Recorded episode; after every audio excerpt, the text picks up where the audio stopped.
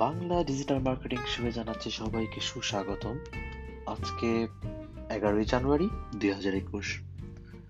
দুই হাজার একুশের জানুয়ারির দ্বিতীয় সপ্তাহে আমি এসেছি আপনাদের সাথে আমার কিছু অভিজ্ঞতা শেয়ার করতে।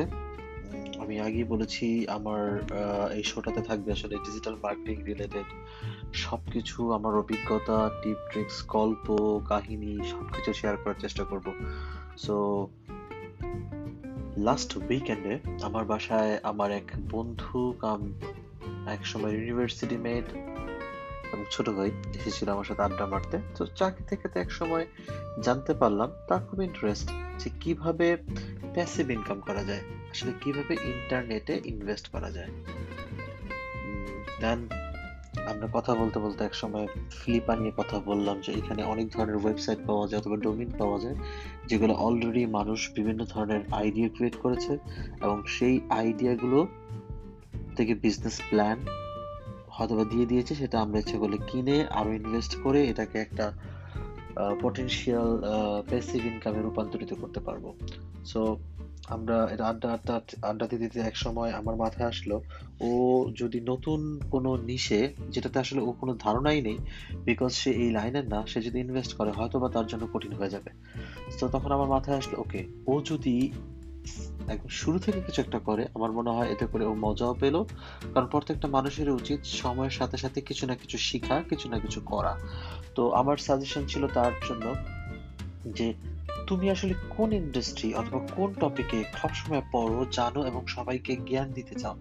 দেন আমরা একসময় ডিসকভার করলাম, সে আসলে অনেক ফ্যাশন গিক বলা যেতে পারে, সে ফ্যাশন সম্বন্ধে, সে ওয়ার্ল্ডের সব ধরনের ফ্যাশন সম্বন্ধে সে অবগত। সে জানে, সে পড়ে ব্লগ দেখে ভিডিও দেখে ইনস্টাগ্রামে ফলো করে, বিভিন্ন, এবং সে নিজেও অনেক স্টাইলিশ দেন আমরা সিলেক্ট করলাম ওকে তুমি যদি একটা ব্লগ ক্রিয়েট করো, যেখানে তুমি তোমার আইডিয়াগুলো শেয়ার করবা, অথবা তুমি যেগুলো দেখতেছো, অথবা তোমার তোমার যেই ফলোয়ার তারা তারা যদি তোমার এই ফ্যাশন ব্লগটা ফলো করে, তাহলে হয়তোবা তুমি যা জানছো বা তুমি যে অভিজ্ঞতাগুলো অনেক কষ্টে একসাথে করছ, সেগুলো তুমি এখানে শেয়ার করতে পারো।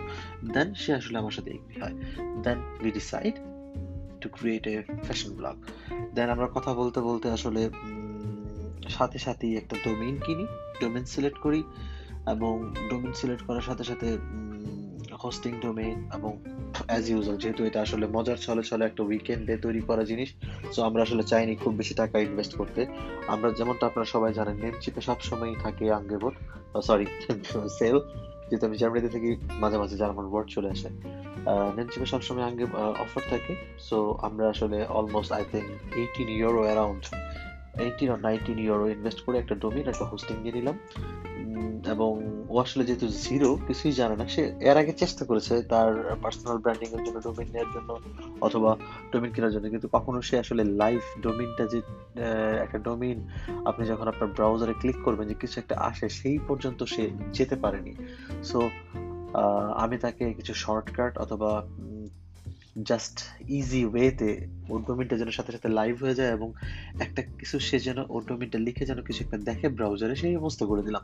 Then we bought a domain and hosting তারপর ডোমেইন যেহেতু আপনি একই জায়গা থেকে কিনেছেন কানেক্ট করার কোনো কাজই হয়নি, ওর কাজটা বেঁচে গেল। দেন আমি আসলে কুইক ইনস্টল দিয়ে ওয়ার্ডপ্রেস ইনস্টল করে দিলাম এবং একটা ফ্রি থ্রিম সিলেক্ট করে দিয়ে সেটা লাইভ করে দিলাম।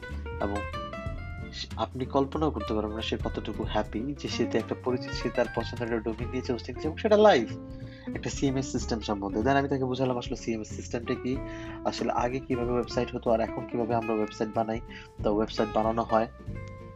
দেন আমি তাকে বললাম ওকে দেন তুমি এখনই একটা তোমার রিসেন্ট আইডিয়া গ্যাদার করো এবং একটা রাফ ব্লগ পোস্ট করো।